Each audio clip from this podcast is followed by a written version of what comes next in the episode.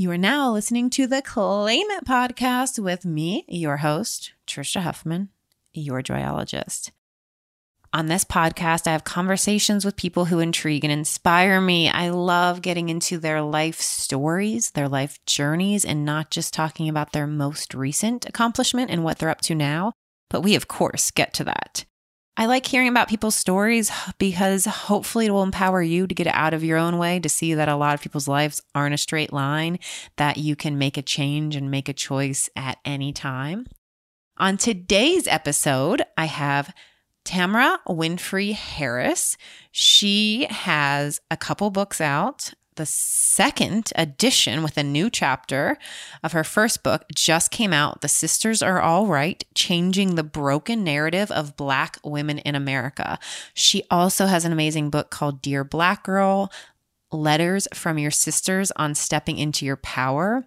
She's written for countless outlets, including New York Times, Atlantic, Los Angeles Times, so much more. I really enjoyed talking to her and learning about how these books came to be. So let's get into it. And oh, reminder if you haven't yet, hit subscribe and leave a review for the podcast. That really helps. And if you screenshot it and send it to me at podcast at yourjoyologist.com, I'll send you a little gift from my product line. Here we go. I love starting with getting to know Ah, what was life like for you growing up? And I especially like talking about the high school years because I feel like there can be so much like you're figure trying to figure out like what the rest of your life is going to look like which is so ridiculous right? So ridiculous. Yeah. But some people it's like they have like oh this is what i should be doing or maybe you had this big dream of what you were doing. So you can go earlier than that but i especially love hearing about high school ages so I grew up in Gary, Indiana. So for for people who only know the Music Man, it's in the northwest corner of uh, uh, Indiana on Lake Michigan. It's on the Great Lakes. It's right outside of Chicago and the home of the Jackson Five. So I grew up on the lake with my parents and younger brother and sister and I was a really bookish, nerdy kid who always read at the dinner table. Um, and I dreamed of writing a book. I really, I really, really, really did. really, really, really did, even as a kid. Um, and I was one of the, I was one of those A students that was always focused on achieving. Um, and you know getting good grades and reading you know I, I went to journalism camp not real camp. Whoa you so, did journalism so camp as a that, that's the level of nerdiness. It was like books and also duran duran. That's what that's what i enjoyed in my high school years. And do you like looking back um especially since you mentioned like having us focus on achieving do you know like where that could have stemmed from?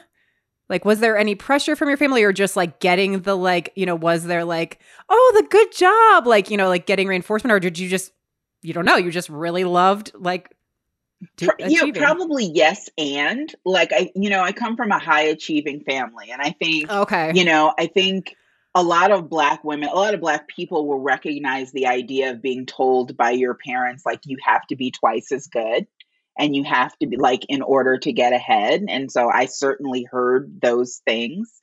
And then also, you know, I've I've talked to a lot of people who like me were like, you know, the gifted and talented kids and you know, you get addicted to the praise that you get for achieving and being you know the first and getting all a's and you know the you know winning the science fair and the essay contest and so yeah i was a type a who you know kid who read everything from like my mom's Judith Krantz to like books that were far older than what I should have been reading. Um, all the Flowers in the Attic series, and yeah. I love that. So yeah, so you remember from a young age though that that was just also that your parents were clear, like hey, because of the color of your skin, you need to work extra hard or you're going to need to like prove yourself. You need to be prepared. Mm-hmm. Yeah. And um, so when you then were in high school and like graduating, you took journalism camps and stuff like that. Was that something? Did you were you like, okay, I'm gonna go, I'm gonna be a journalist? Yes. That, yeah. yeah. I was at like I was super clear even when I was like what I wanted to do. So I was a journalism major and went to school and studied journalism and came out of college and worked at a newspaper. Wow. And how was that like? And was when you imagined journalism, yeah, did you have like a vision of what like your dream? Because journalism can be a vast area, right? Yeah. Like, so was working at a newspaper your dream? Was that your like first step, or like, yeah, like where, like when you're like, yeah, a teenager laying in bed at night, like what did you imagine? Well, you did say you wanted to write a book from a young age too. It totally was not the journalism I actually got into, which was working at the, on the night desk as a copy editor, was not the vision I had. You know, mine was what? more no. like. Mine was, you know, from watching episodes of Mary Tyler Moore, and I was like, "Ooh, I want to be like the the cool single journalist in like the city with my own apartment," and like it was very different from what a copy desk is is like. Um, but that, but you did yeah. like see like oh a newspaper or a magazine, like a you magazine. Know, like, you know, I really wanted to be, you know, well, be- it was before Carrie Bradshaw existed, but like that was in my head, like you know, writing for like a women's magazine and g- glamour. I wanted the journalism, but the glamour along with it. Wait, no, did you like really imagine like writing for yeah, like a glamour magazine? Or like yeah like a like a glamour or cosmopolitan or and were you interested in that because yeah i'm flashing from you're like oh i was just so bookish and this but were you also like you were shy and you were into reading and journalism but you were like looking through fashion magazines and stuff. I totally was. Like I like it was weird. It was like I, you know, I've always been like an introvert and a bookish kid, but then I always like like a glamour and I always had, you know, Mademoiselle and you know 17 and like reading those and and you know, dreaming of like what a different life would look like after I graduated that wasn't as a like a kid in a mid-sized city in the Midwest. Got it. So did know? you imagine then like moving to a big city also? Yes, and I tried so hard to get to like the East Coast or something for college. You know, I applied to all of these schools and then Iowa State offered me um, offered me a full scholarship. And so oh. I ended up in Ames, Iowa. So it's hard to turn down a full scholarship. right. But, you know, at now I know how much that full scholarship was worth. But at the time, I was like, are you kidding me? Like, from Gary, Indiana to Iowa Ames, to Ames, Iowa. Like, what kind of glow up is that? But so you ended so you went to school in Iowa and then yeah, you get your first job at a newspaper. Where did where was the newspaper the at? newspaper was back in Gary, Indiana. Okay. It was so the Post Tribune. Yep. And I wrote um I first started out writing obits and weather. You're living the dream, but that's where you gotta start. That dream, is where right? obits weather and I also filled in the lottery numbers.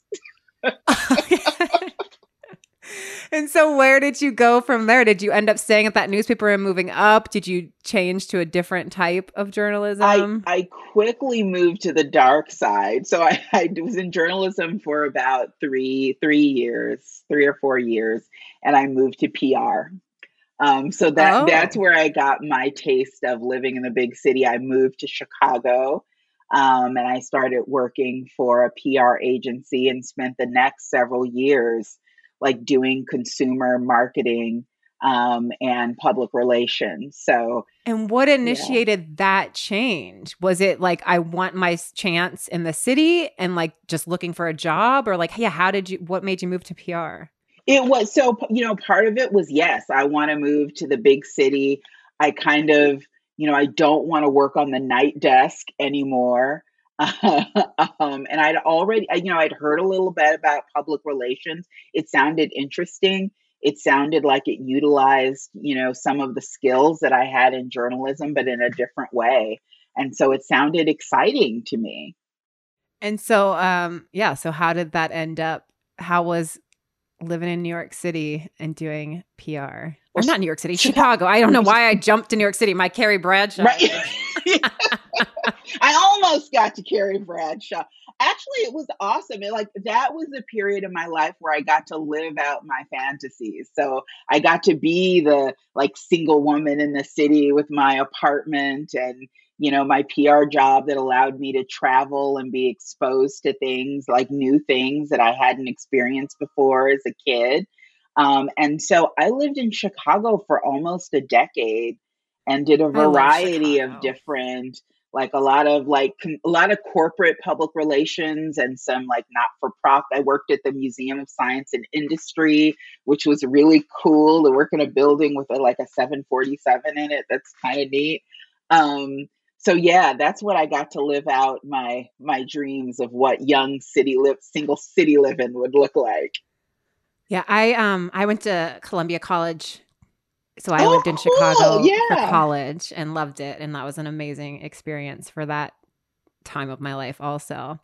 But yeah, so it sounds like you you switched jobs a little bit while you were there. So yeah, was that too like sort of like okay, I love being in Chicago and then but like trying just different things out. Like yeah, like you go from PR, corporate PR and then were you when you were working for the museum was that also PR? That was PR too. So I worked in corporate like agency public relations for quite a long time for but you know once I got married and I turned 30 like the agency life was just super punishing. It was just like long hours, lots of travel. I started to get burnt out. Um, and so I it had kind of also been a dream to work in a museum. Back to my bookish side. Um, and so, you know, there was a job open. That's so sweet. Like, I just was like, I want to, like, right. it was also a dream to work in a museum. Right. Those are not my dreams, and I love that dream for you. Like that was like I just had to like pause for a minute. Right. Of like that's I that sentence just came out of her mouth. That's right. amazing and that you made it happen. Uh, yes. I'm gonna stop PR and I'm gonna go. Odd bird, you know, PR, PR, Carrie Brown. I'm gonna make my dream come true. I'm working at the museum. Right. That's amazing. And you did it, yeah. And I did. Um, and I, I, worked at the Museum of Science and Industry in Chicago. Um, I'm laughing, but yeah. that's a big thing, though, because I'm guessing, yeah, you were probably, you know, doing yeah doing a lot maybe making more money traveling like it looked like a night of like cooler job a more like a successful job and then let me go work at the museum but yeah. right was it sort of that did you had did you get any like from talk from anybody of like you're gonna do what right it's like huh like what what and you know and i took i took a salary cut a substantial yeah. one to go work at a museum but I think it was it was smart. I wouldn't I wouldn't change it for anything. Like it took my career in a different direction. And like I'm glad I started off where I like I'm I'm glad I had that time working in agencies and all because I learned a ton of stuff, but I could not have done it longer than what I did. But yeah, that's huge to see like, okay, this is great. I did it. This pace is no longer for me. I'm going to take a pay cut to do something that I think might like be maybe more fulfilling, maybe just you get more of your own life back, more joy. Is that did that do that for you by switching? It did, and I agree. Like it was completely a privilege. Like uh, you know, most people can't just say, oh, "I'm gonna, I'm gonna switch." I was very lucky to be able to do that, and I'd lucky I had I had married like a year before, which is also what allowed me to do that and make that shift um, but it did it you know i got back some work life balance that i that had been missing for a long time and um, so then where did you go from then after working at the museum? So then so i you know i got married um, and and gained two awesome bonus children. Um, and suddenly, after a few years, the little the little condo my husband and I had in Chicago, we started outgrowing it, and we started looking for second tier cities um, that we might move to that might be a little more livable than Chicago with its high mortgages and rents and all of those things. So we moved to Indianapolis, oh, okay. where I again worked at a museum for 12 years in public Love relations. that. This time, a museum of Native Americans and Western art. and so I did that for 12 years before finally landing at a community foundation.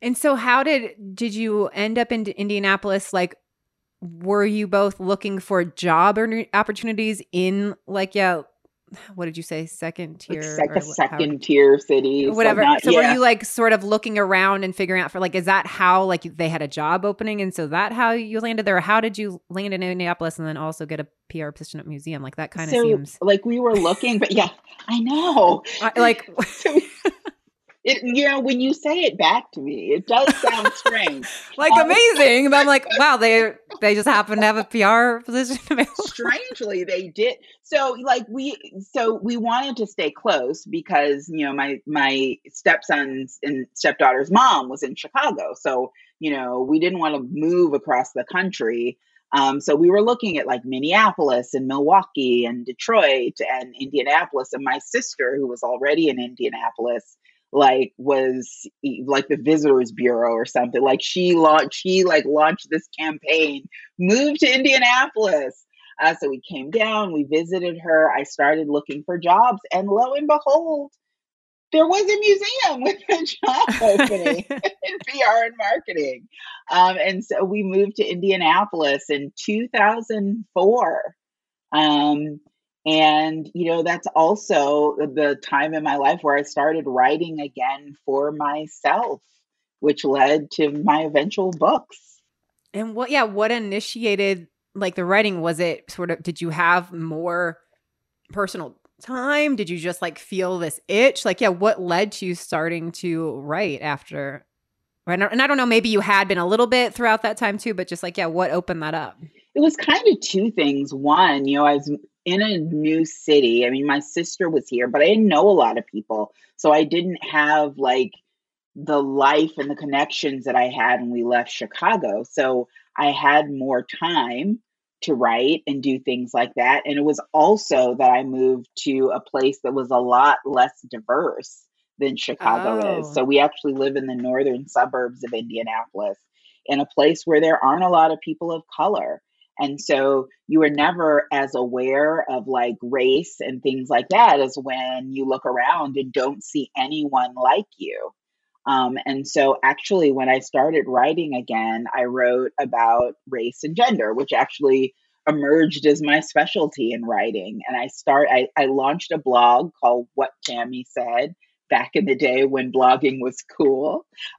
what, wait, what year did you start your blog? It's like 2006 maybe 2005 oh that yeah no i feel like i started a blog on blogspot in like 2009 yes it was, was a still blogspot like blog yes it was yeah. oh my gosh does that even exist anymore i don't think I, you know what I think? Like, I bet if you went to look, for, like, I think if I went to look for my blog, it would still be like there. Like, I think maybe their hosting is still up, but I don't know uh-huh. if it's uh-huh. like active. so you started into, so yeah, like that is so funny because yeah, back then too. Because when I started a blog, it wasn't like oh everybody's gonna find this and read it. It was sort of just like a way for me to journal that felt easy. Yeah. Oh no one was, was that how yours sort of yeah, started? No like it. right. like is that how yours started? Like oh, okay, I feel like I want to write this thing. Like I was writing into like about my personal experience that day or whatever too. It was like very about my like life and not like this is gonna change people's lives. It was yeah, I was like, if anybody reads this, that would be really weird. And then people started reading it. But I mean, I was kind of writing my opinions on things, but I didn't think anyone was really reading it. And so, like, I guess it was a way to start writing again and put my writing out there, but not really out there.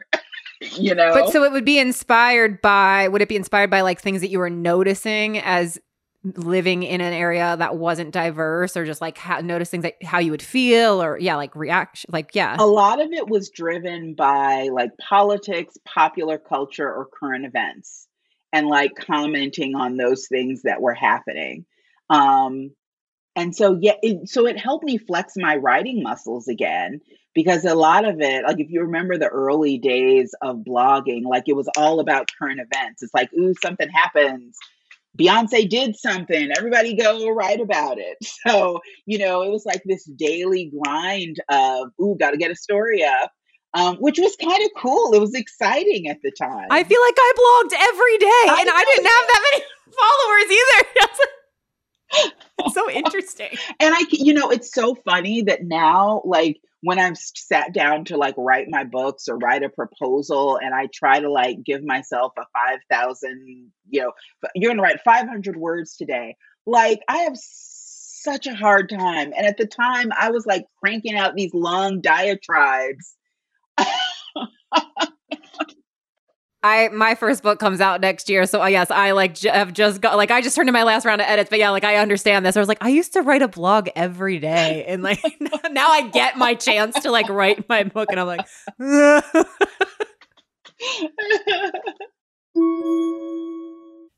Trisha here. I'm super excited to announce that I am going to be doing something for the first time in 10 years. I can't believe that.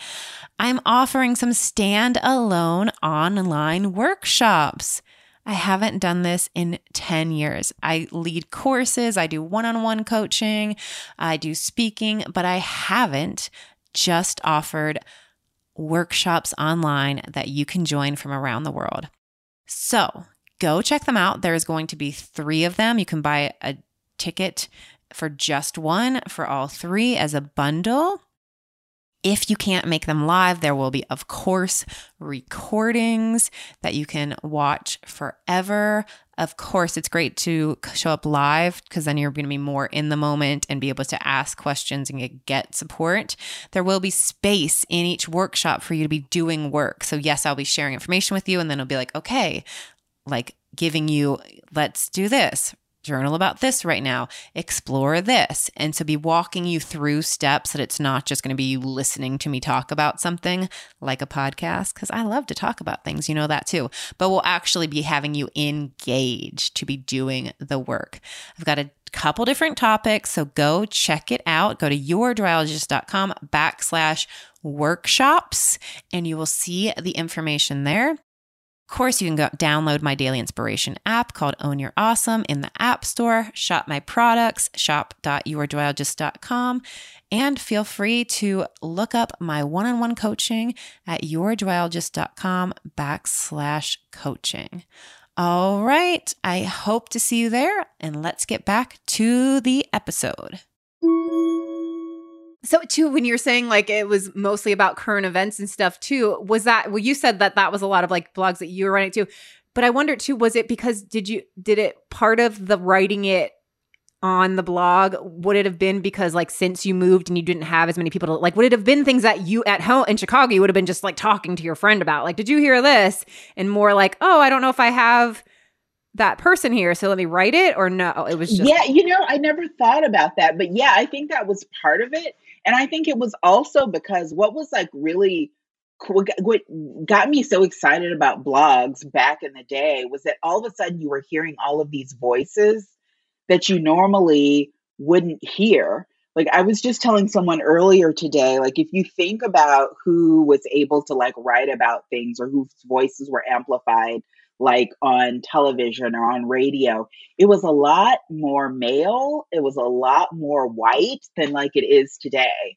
So, like, no one was taking current events and going, how does that affect women? It was like whatever old white guy was going to report on it on, on the news that night, you know? Um, and no one was saying, like, how does that impact Black women? And so, but on these blogs, people were talking about that and people were talking about being a midwesterner and they were talking about being a black woman and they were ta- like they were talking about all of these things that no one was talking about anywhere else and so that was exciting too to like add my voice to kind right. of all of those no that totally voices. makes sense yeah yeah so that so it just started as like this avenue and then when did you feel like it was like I think I'm writing a book, or I think I could write a book, or I think I want to write a book like for real, like commit to this? It was probably after a few years my blog actually like gained actual real readers and I and it my blogging career actually morphed into my actually being a writer, freelance writer and getting published in oh, the media. Awesome. So actually being the journalist that I dreamed of being like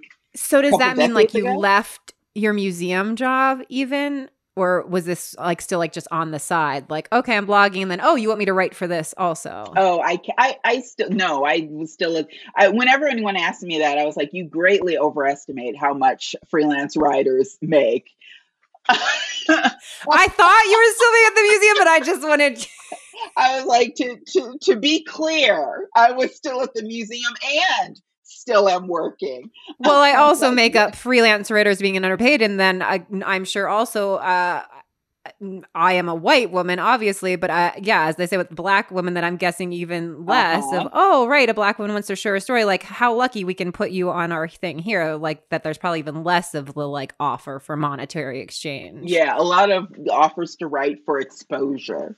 Right. Yeah. you know, which in one way is exciting. Yeah. Probably. And like there comes a point like okay i'm i'm ex- i'm fully exposed yeah. now i could use actual money so, and yeah and like did you uh, go through that journey of like oh my gosh they're asking me to say this or contribute for this and like being yes and then being like wait i need to be getting paid for this yeah i think you know and i want i don't know about you but i feel like a lot of writers go through that at what point am i leg- do do I feel legit enough to say no to writing for free or writing for, you know, hey, we'd like 3,000 words and we'll send you like a Subway gift certificate and, you know, enjoy, you know, like at what point you make that transition? Because at the beginning, it was useful that I was able to showcase my writing in places with a lot of readers, but maybe where I wasn't paid. So yeah, yeah, there was a point where I'm like, uh, okay, how does this work? Yeah, you know. But is that also though them getting more requests for you to write or share for that too? So then is that when yeah, what what I originally had asked in this and like that you started to be like, oh, I have more to say. Or did someone approach you about the idea to writing a book, or did you be like, okay, I'm doing this? it was me. I was like, okay, I'm doing this. I'm ready to like this is a dream that I've had and I think I'm ready to do it now. And it was also because I found a topic that I was passionate about, which at the time when I was working on my first book, there was all this conversation about black women in marriage and about the fact that the when the 2010 census came out that black women were half as likely to marry as white women. Um, and of course, because of sexism and racism, um, the explanation was, of course, well, there must be something wrong with Black women because whenever women are unmarried, it's clearly because there's something wrong with them. It's clearly because there's something clearly, wrong with the women, not that they couldn't. There's as men I are in the book. Like think about like a few years ago, George Clooney, when he was single, was like, Isn't that cool? He's a bachelor and he's rich and he's got a mansion. But then, you know, you talk about Jennifer Aniston, it's like, Oh, you sad sack. Why? Oh, she no can't keep a man, you? and how sad she doesn't have kids. And like, yeah. Exactly. So, you know, that so, so you know, it was that discussion that really bugged me and I started working on a book that was going to be about, you know, Black women and um, marriage. But as I started exploring and as I talked to my publisher, it's like, you know what? The stereotypes that underpin that discussion about Black women underpin a whole lot of discussions about Black women. So, you know, why don't we make this bigger and talk about, you know, how these stereotypes have followed Black women and affect how people view us when we talk about a lot of things beyond marriage. So, when you said your publisher, so does that mean you pitched and sold a book on the topic of women in marriage? And then after you got the deal, we're like, we need to open this up a lot more. So it was like, it was, I, I, I gave them a proposal about a book on Black women in marriage and they came back and said, "We love this, but would you make it bigger?" And I was like, oh, and I oh. was like, "Sure." and and so and so then I got the deal on the strength of that. Got it. Yeah. And so yeah, so once you started to dive into that, like I almost feel like too is that like too big of a like how did you you know like how did you figure out like what to focus on because I imagine then it's like once you open it up beyond marriage then it's like oh my gosh what do I talk about? What do I focus on? So I kind of into one book. I I kind of started with the stereotypes themselves. So which are, you know, the Jezebel, Mammy, Sapphire, and the matriarch.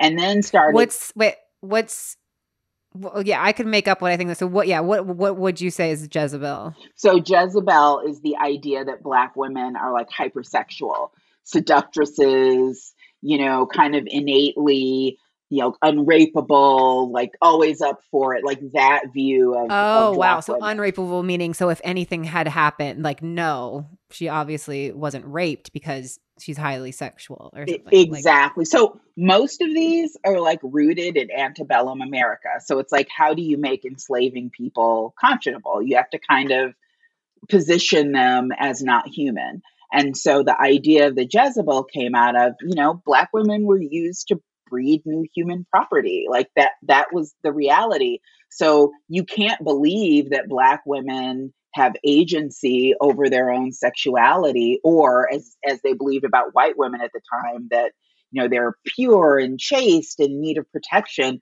like you can't believe that and so you have to craft kind of this other caricature that they're highly yeah. sexual yeah and then you said Mammy and then Jet Sapphire. Sapphire. That's so Je- Jezebel. Sapphire. So, I was thinking of like a different. You're, you're okay. Like, Wait a minute, emerald. Like, what is it? Uh, so that's the idea of you know that black women are kind of angry and aggressive, strong. Um, you know, maybe kind of beasts of burden, like more masculine, and you know that obviously you need black women to work alongside men and do heavy and hard work. So again, they can't be gentle and delicate and you got to put on a pedestal and put down like doesn't work that way. And then there's mammy, so the idea that black women are made for servitude and don't have desires and needs of their own because you need black women to raise other people's families and not their own families and you also need black women to to be thought of as unattractive to white men um, so, which is why you often see Mammy portrayed. She's dark skinned, she's fat, you know, her hair is covered. Nothing wrong with any of those things, but they're kind of the opposite of what we're told is beautiful. And then the last stereotype is the matriarch. So that came to be like in the mid 20th century. So there was a report put out by the government in the mid 60s. So before the Civil Rights Act was signed, so, you know, my my paternal grandparents in Mississippi couldn't even vote at that time, but the report said that the real problem with black communities and black families was that there were too many black women heading households. So this is at a time where like half of us can't even vote. And it's like, nah, it's not that systemic racism stuff. It's that you black women just don't know how to be good wives and mothers. And if you would get it together, then things would be better. So you know so i started with those stereotypes and those are the things that underpin the marriage discussion and discussions about us and beauty and like motherhood and anger and health so that's what i did. I started then looking at the ways those stereotypes have followed us over centuries. And so yeah like did that turn into you doing a lot of like was it a lot of stuff like i'm guessing you like knew but then did you dive into like real research? Yeah because you're like naming dates now and stuff like that. Was that stuff that you dove into when really like okay let's look at this where did these things come from it kind of what it ended up being was kind of a culmination of a lot of the work that i had been doing up until then on my blog and through freelance writing because I had done it's it's almost how I'd done it the opposite way. I had done a lot of work like again critiquing current events and popular culture and stuff through this lens of bias against black women. So, you know, I was able to pull on all of that stuff to create this book. And then I also interviewed like a hundred black women about what their lives were really like. So that was the new and exciting part that I'm like, I love talking to you, obviously. So that sounds really exciting. and it was like free therapy. it was awesome. Right, right. And what was the like reactions and how did you find the 100 women and like what, you know, like were people eager to share or was it mixed reactions? It really Or- was. Sometimes I was surprised at how open people were willing to be. I'm like, no, I don't know me. There's no reason why they should be open with me. But sometimes a woman would tell me something and I would go, wow, okay. I, you know, I didn't expect you to be so open. But I think, um, I think Black women were happy to hear someone say that I care about what you have to say and I want to listen. I want to listen to your story. And so I think women started talking and they were kind of able to open up about a lot of things that they probably wouldn't normally talk about. Yeah, I mean, they might have even been things they haven't really talked about with people before. Because, in one thing, too, you're sort of like an unbiased person. Like, yeah, you are there. Like, I want to hear your story. And that may be because you don't know, you know, the things. Yeah, I bet that was actually like really healing for people to get to share with you. And maybe like I'm a black woman, so they felt a commonality, but I'm not necessarily someone they know. Right. So, you know, I'm not I'm not someone who's gonna go back and tell their family or Yeah, or like bring it up like, later. Yeah, yeah. Exactly. like, I'll never see you again. I'll tell you everything, you know? And so, was this book that you're right? Because you said the first one is was it the, the book The Sisters Are All Right, or did It was. Yeah. Yeah. Okay. But yeah, because right now the Uh-huh. 2nd edition just came out. So did you write another book between? I This- did. I wrote okay. Dear Black Girl Letters from Your Sisters on Stepping into Your Power, which came out earlier this year. Oh my goodness, you had okay. So you had a new book come out this year, and that. and so was that is that dear is that all letters to like that you wrote? I actually gathered letters. So here's the weird thing that I found when I was touring around with the first edition of The Sisters Are All Right, Which came out in 2015. okay. I realized sometimes when I would get together with groups of women and we would talk about stereotypes, they would reject those stereotypes for themselves. But then when they started talking about younger women and girls, all of a sudden they'd use the same language of stereotype that they had just rejected for themselves. So And does that rem- mean that they would be like reject it like, oh, I don't get stereotyped that way? Or like those don't No, okay, I'll tell you exactly the Okay, moment please. that struck me. It was I was in a group of women and it was an older woman. It was an older black woman and she's like I, I don't know what it is with these younger women. They're awfully free with their bodies. I, I guess they call it some kind of liberation. And she just looked, oh, she was, very like, "Ugh, I can't. So it was like, I reject the Jezebel like label, but I'm talking about younger women as if they're as if they are Jezebels. got it.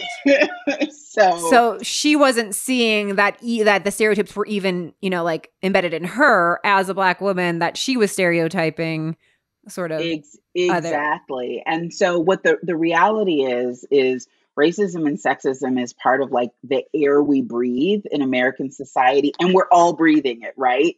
Even black women. Um, and I think there's the added pressure of, you know, we want for our daughters and nieces and sisters, like we want them to be okay. And we know that American society doesn't give black women a lot of grace or second chances. And so we fear for them. And so sometimes our advice to them to, to get along actually ends up reinforcing some of the stereotypes about us. So when I talk to girls, some of them said, "Well, yeah, the first person to told to tell me that I should stay out of the sun because I didn't want to get too dark was my grandmother."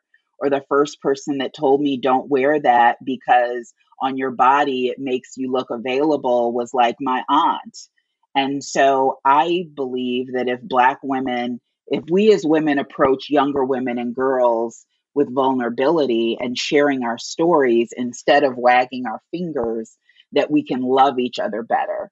So for Dear Black Girl, I asked like about 34 Black women, diverse Black women, to just talk about their stories and tell their stories and tell them in a loving way and an open way to Black girls. Love that. That's so powerful. And I can see like, yeah, like the sort of advice. I mean, the same, you know, not same, different, but just, yeah, everything in the sexism and just stuff where it seems like parents or loved ones are trying to protect people and you know, in many ways. So giving the advice like, oh, stay out of the sun because they've gotten. Yes. Oh no, it's whatever. But then really, then that is then perpetuating it more. Like, wait, is something wrong with me?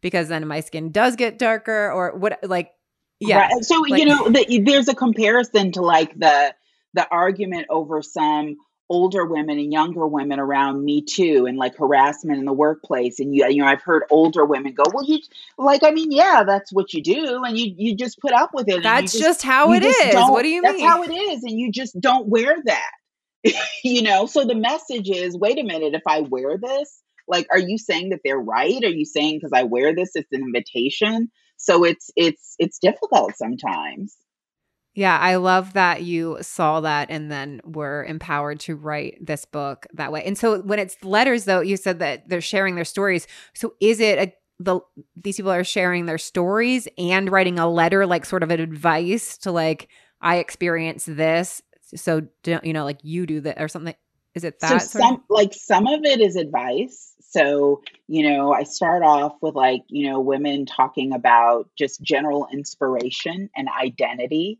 um, I end by like sh- when black women sharing advice, but in the middle, like there are black women telling stories about what it's like to be trans. Like a trans woman talks about the first time she looked at herself in the mirror um, in her bra and panties and how she felt. Um, black women, I mean, talk about surviving sexual assault. There's a woman who talks about um, being incarcerated as a juvenile. Um, there are other women who talk about, like, there's a woman who talks about being raised by her grandparents. There are women who talk about how to be a good friend. Um, women who talk about like beauty, like what makes them feel beautiful and finally loving their hair after years. Like I say, just just talk about things that have experienced to you. Like what would your 16 year old self need to hear? Love that. So great. And so then what um the sisters are all right coming out with or well i guess i need to read the subtitles true the sisters are all right changing the broken narrative of black women in america so second edition out and you added a chapter is that right i added a chapter and also like covered some topics that i didn't cover in the first edition like um, lots the, happened. I'm, well, lots happened. Lots you know, happened. Kamala Harris. We've got a black biracial woman as vice president, and Rihanna's a millionaire, a billionaire. So Rihanna's a billionaire with Fenty. So there's like this rise of the black beauty aesthetic, and you know, there's black women. I added a chapter on power because there's black women doing all this great community activism and political work like Stacey Abrams and so I wanted to cover like all of all of the, those new like evolutions. And did I see that you have some sort of show in the works? So oh, um, so it's like in one of those things where it's like well, it's Wise Entertainment, there. Wise Entertainment, and Gabrielle Union's production company. I'll have another option the book to turn into a dramedy. So they're shopping it now. So I hope that sometime soon you will see Sisters on a small screen near you. that's so exciting. And yeah, sending you all like I know that it's such a like the world where it's like, oh, this is but you don't know, and then it could get bought right. and then put on the or it could get rushed or right. Yeah, a lot up in the air. And maybe if it doesn't happen right now, it doesn't mean it's not happening. It might end up getting picked up for an even better you know reason but um so how did that come to about was that you putting that out there did someone come to you with like it really wise entertainment came to me they read about there was an article about my book in Gawker, which is like was defunct and now it's back. Like so Gawker Media back in the day, there was an article about the book and an interview about the book and they saw it, read the book and loved it. Um, and so optioned it actually in the same year um, that it was released. Um, so these things take a lot of time. Everyone's like, Aren't you excited? I'm like, Yes, but don't look for me on the red carpet like yeah. just yet. Right. There's a lot of aspects in uh-huh. the deal making and then the actual once even the deal making, the show making and stuff. Yeah. But that's still so exciting. And what, so what's next for you or what, yeah, where are you still working at the museum? I'm, I'm actually working at a community foundation, believe it or not. that was not my dream. I never, th- I never thought of that, but I do enjoy it. I didn't even know what a community foundation was, but I, I don't do know what a enjoy it. community foundation is. So we exist. You probably have one in, you know, in your town. We we we exist to make sure that like philanthropy in your community always meets the needs, the current needs. So I, there's this saying that is to avoid the tyranny of the dead hand. Like there's this story that people tell of like a guy that gave left millions of dollars in his will for horse troughs in the city because we will always need horse troughs because that is how we are going to travel. That is not how we travel anymore. Got it. So making people- sure the money is actually going to where it's needed.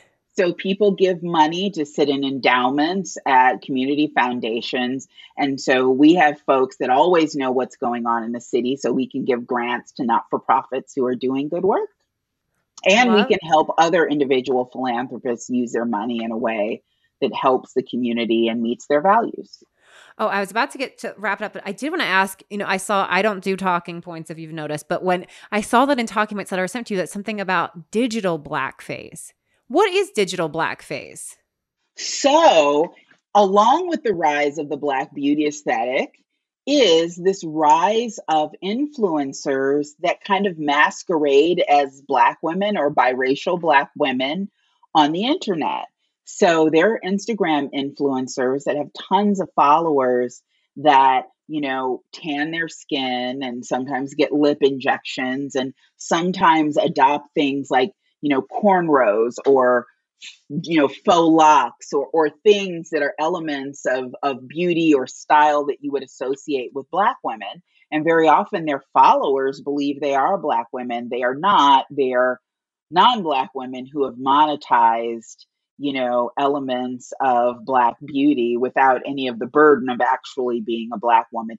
Some people accuse like the kardashians of digital blackface because of the ways they have enhanced their bodies and tan their skin and wear their hair and have made their lips bigger and their butts bigger and and you know things. And yet are white women but even I, I mean I hear people debating whether or not they're actually white women they are white women um, who have adopted elements of um, black style Interesting. Yeah, I was also wondering if it was even like uh people using like the language like girl this or what are other words that yeah I I do Yeah, see a lot of people do. white women like always saying like uh, what are other ones? I know girl is like a big one. Yeah, there, oh gosh, there was one oh, there was a controversy. There was like an influencer was like, yeah, sis, Queen or, like, those- yeah, queen- yeah, and it's like, Cis and yeah, so sometimes that comes along with it. It's like this appropriation of language um that's not yours, you know? Yeah.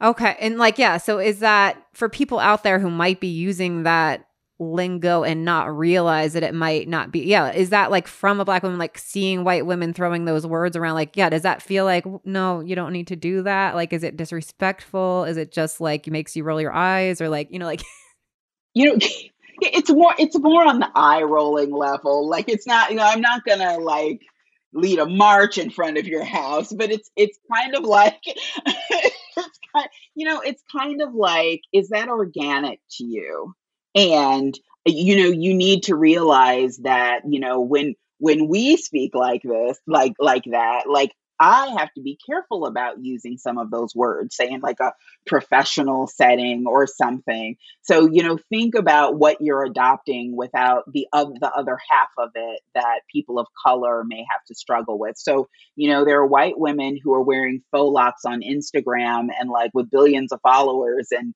you know, making tons of money. But the 11th Circuit Court in the Southeast ruled that people can be fired and and you know not hired because of locks, which I have.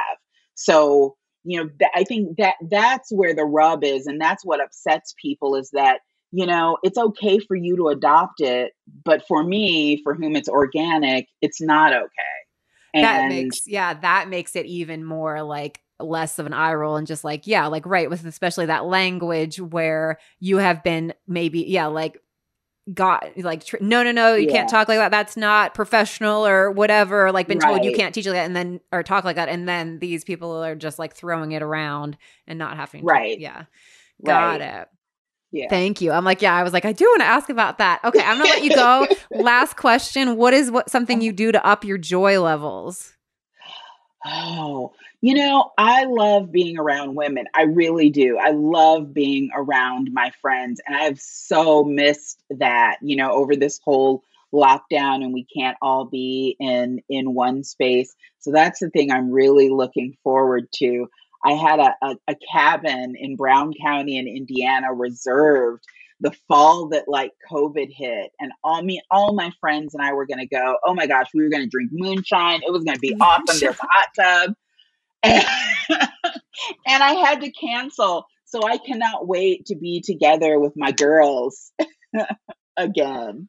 Got that. Okay, I'm going to ask one more question if that's okay. The Uh-huh, name of the yeah. podcast is Claim It because I feel so often we are putting like our feelings of being enough, worthy, fulfilled, successful out there. Like once I check this box, once I do this. But usually, once we, if we do that, we just are chasing it and we'll put it on something different. And so I feel that whatever that thing is that we feel that chasing, we can do the work to claim it every day, no matter what we've done that day or in our life. So, what are you claiming for yourself right now?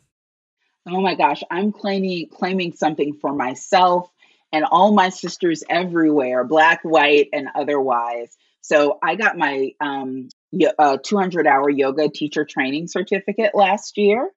Um, and there's this mantra that you hear a lot at the, the end of yoga class for those of you who take yoga. So it's Loka Samasta Sukhino Bhavantu, which is Sanskrit, and it means may all beings be happy, healthy, safe, and free. And every time I hear that, it makes me feel joyful because what more does anyone want? So I I wish that and claim that for myself and for all humanity. Love that. Thank you so Yeah. much. Thanks for your time and congratulations on um the second edition coming out and I'm your show's going to happen at it's happening. We're not we're not sure the timing or the how, but it's happening. Thank you and congratulations on your book. I oh, can't thank wait you to so read much. it. Thank And you. please keep in touch. Please let me know when this is going to air so I can signal boost it and everything. Okay, great. I will. I'll fo- I'll find you on Instagram and tell later. Awesome. All right. Bye. Thank, you so much. Have a great rest of your day. Bye bye. All right. I hope you loved that conversation. Go get her book, The Sisters Are All Right, and definitely gift Dear Black Girl to any girls that you know would benefit from that. Uh, you can check out more from Tamara at TamaraWinfreyHarris.com. For full show notes, go to yourjoyologist.com backslash podcast and you'll find all the episodes there. For all things me, TrishaHuffman.com and yourjoyologist.com. That's right. I'm starting to use my own URL. Right now, it's the same. right now, if you go to TrishaHuffman.com or yourjoyologist.com, it's the same thing. But eventually, they will be two separate things. And I'm at underscore Trisha Huffman on social media. Still got your joyologist and Claim It podcast for the straight up podcast updates. I would love to hear from you. I love seeing you share the episode. I again love reading reviews. Please leave a review. Send it to me. Podcast at yourjoyologist.com. Send the screenshot and I will send you a gift. For the final thought of the day, I would love for you to consider what are you claiming for yourself right now?